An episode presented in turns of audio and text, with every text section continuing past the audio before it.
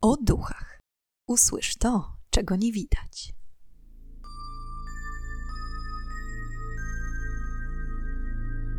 Witam i pytam, czego dusza pragnie. Strasznie miło mi gościć Was na moim kanale. W dzisiejszym odcinku przybliżę Wam historię nawiedzonego szpitala psychiatrycznego Zofiówka, znajdującego się w Otwocku.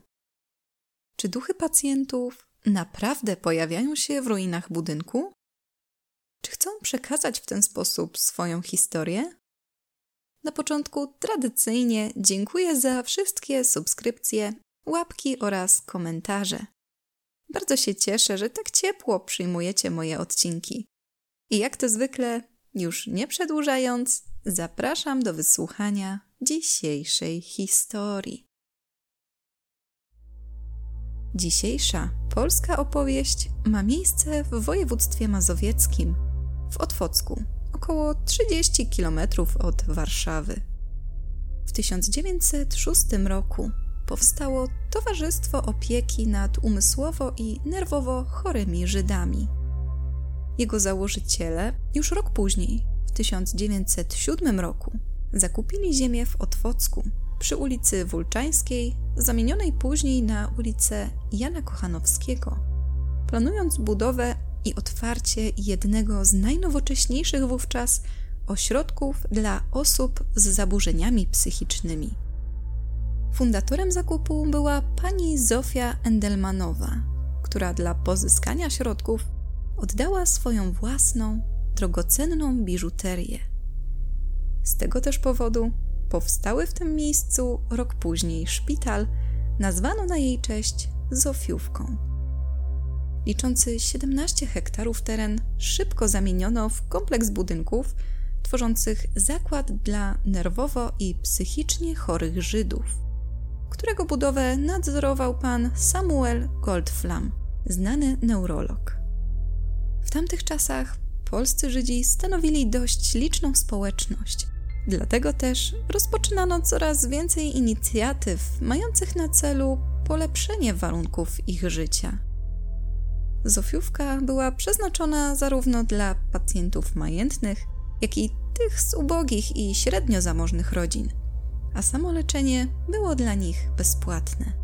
Wszystkie koszty pokrywały władze gminy lub niektóre bogatsze rodziny pacjentów.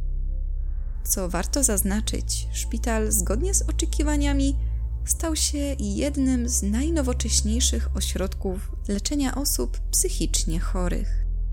W niektórych źródłach wyczytałam, że był drugim w Europie, zaraz po podberlińskim Zechlendorf, najbardziej postępowym szpitalem. W pierwszych latach działalności szpital mieścił 95 łóżek. Jednak jego szybko rosnąca popularność sprawiła, że już dwa lata po powstaniu, w 1910 roku, dobudowano kolejny pawilon przeznaczony wyłącznie dla kobiet. Do 1926 roku szpital dorobił się jeszcze jednego skrzydła i tym oto sposobem mieścił już 275 łóżek. Co ciekawe, szpital słynął z bardzo łagodnego traktowania swoich pacjentów.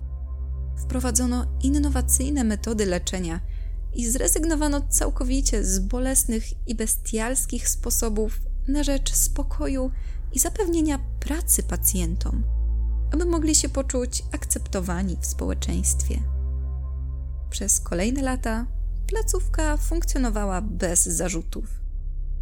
Wszystko niestety zmieniło się po 1939 roku, kiedy to wybuchła II wojna światowa. Wtedy szpital znalazł się w obszarze getta kuracyjnego w Otwocku.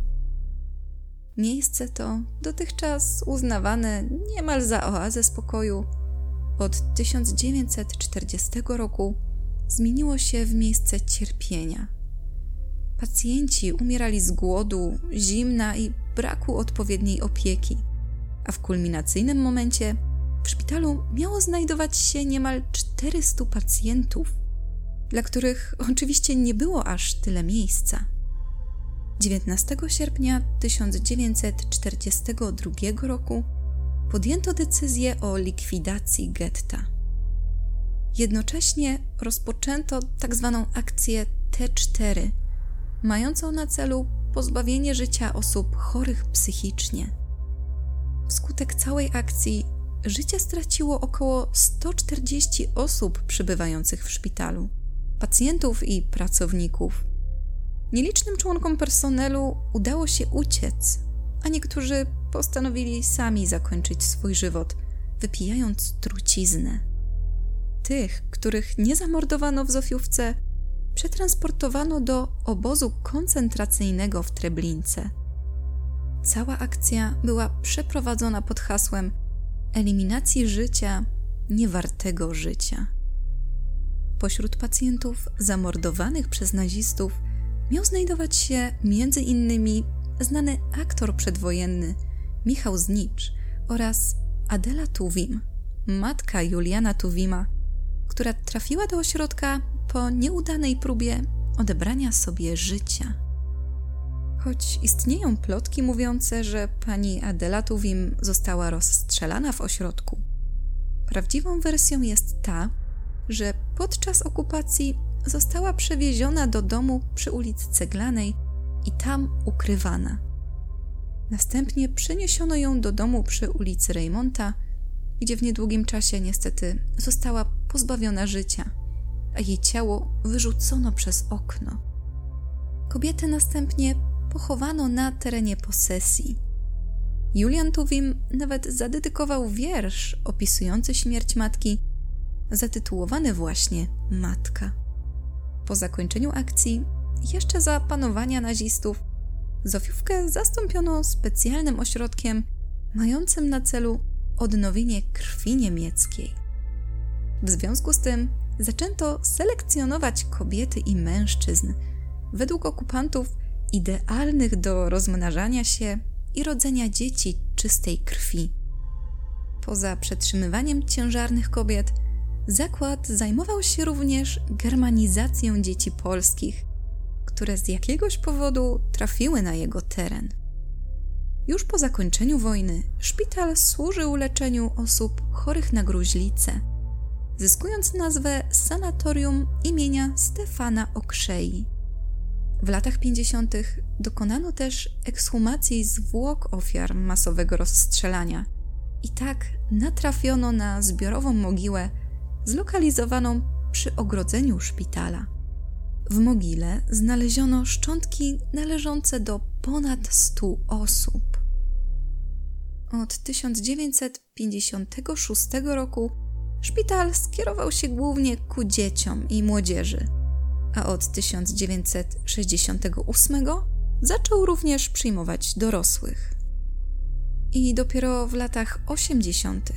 udało się przywrócić pierwotną nazwę i pierwotne przeznaczenie Zofiówce. Od tamtej pory ponownie leczono pacjentów chorych psychicznie. Tym razem także głównie dzieci, ale dopuszczano też dorosłych i nastolatków uzależnionych od narkotyków.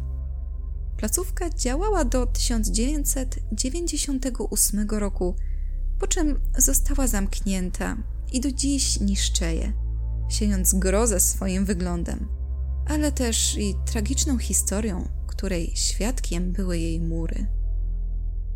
Każde nawiedzone miejsce posiada swoją mroczną historię, napiętnowaną cierpieniem i ludzkim dramatem. Dusze zmarłych, ale również negatywna energia skumulowana w takim miejscu potęguje możliwość pojawienia się poltergeistów. Dlatego też nie dziwne, że za takie miejsce uważa się właśnie Zofiówkę. Nie dość, że za czasów funkcjonowania szpitala wielu pacjentów cierpiało katusze z powodu swojej choroby, to II wojna światowa tylko to przypieczętowała. Informacje o tym, jakoby szpital miał być nawiedzony, pochodzą jeszcze z lat 50., kiedy to pielęgniarki zapisywały w swoich pamiętnikach notki o tym, że nocami słychać było kroki na korytarzu, mimo iż ten był całkowicie pusty. lekarze bali się zostawać na nocne zmiany, a pacjenci skarżyli się, że w nocy ktoś ściąga z nich kołdry lub że próbuje ich udusić jakaś niewidzialna siła. Mówi się, że Zofiówka została wybudowana na terenie dawnego cmentarza i to było powodem pierwszych aktywności paranormalnych. Duchy zmarłych mogły przechadzać się między korytarzami. Często w tamtym okresie mówiło się też o jednym z najbardziej znanych duchów szpitala, jakim jest duch zakonnicy, u której po powrocie z misji w Afryce zdiagnozowano schizofrenię. Po zamknięciu w Zofiówce jej stan niestety nie polepszał się. Starała się zaaklimatyzować i zająć czymś czas. Uwielbiała na przykład malować i wiele ścian budynku było ozdobionych jej pracami. Niestety, choroba wygrała i po kilku tygodniach spędzonych w zakładzie siostra zakonna odebrała sobie życie – i od tamtej pory co noc można było doświadczyć obecności jej ducha. Zakonnica strącała swoje obrazy ze ścian i siała zamęt wśród pacjentów i personelu.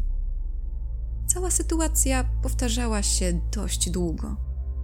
Wykończeni ciągłymi nawiedzeniami pracownicy w końcu poprosili o pomoc egzorcystę. I dopiero jego interwencja pozwoliła uspokoić ducha, którego już nie spotkano nigdy więcej. Inną znaną zjawą w Zofiówce jest duch nauczyciela. Mężczyzna, którego miłość nie została odwzajemniona, postradał zmysły i trafił do zakładu. Co ciekawe, obiektem jego westchnień miała być jedna z uczennic. Nauczyciel podobnie jak zakonnica, będąc w zakładzie, pozbawił się życia, a jego duch od tego czasu pojawia się w murach szpitala. Mówi się również, co jest całkowicie zrozumiałe, że na całym terenie można spotkać liczne duchy pacjentów, którzy padli ofiarą akcji T4. Z biegiem lat zarówno osoby pracujące w szpitalu, jak i mieszkańcy Otwocka zarzekali się, że z wnętrza budynków dochodziły jęki i wycie, mimo iż nikt z pacjentów takich odgłosów nie wydawał. Nierzadko widywano również niewyraźne kształty, sylwetki postaci i przemykające cienie. Niejednokrotnie widywano również postać mnicha przechadzającego się wzdłuż murów szpitala i ducha mężczyzny w staroświeckim garniturze ze skórzaną teczką, który dosłownie schodził pod ziemię. Dawni wychowankowie szpitala, którzy postanowili podzielić się swoją historią, opowiadali też, że często słychać było stukanie tuż nad ich łóżkami. Oprócz tego często słyszeli cichutką syrenę alarmową. Od czasu zamknięcia szpitala ten niszczeje, nadając z każdym dniem coraz większego poczucia grozy. Aktualnie budynki grożą zawaleniem, a mimo to można w nich spotkać zarówno osoby spożywające alkohol, jak i wielu bezdomnych. Łowcy duchów oraz badacze zjawisk paranormalnych też często odwiedzają mury Zofiówki. Dziwne malunki na ścianach oraz świadomość tego, jakie cierpienie widziały te mury, przyprawia od dreszcze. I są to wszystkie informacje, jakie udało mi się znaleźć na temat nawiedzonego szpitala dla psychicznie chorych Zofiówka.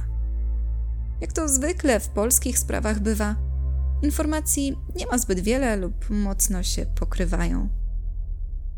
Niemniej mam nadzieję, że dzisiejszy odcinek przypadł Wam do gustu i że chętnie słuchacie opowieści z naszego kraju. Dziękuję Wam za dziś i już teraz zapraszam Was na kolejny odcinek podcastu o duchach, w którym ponownie zadamy pytanie, czego tym razem dusza zapragnie. Do usłyszenia.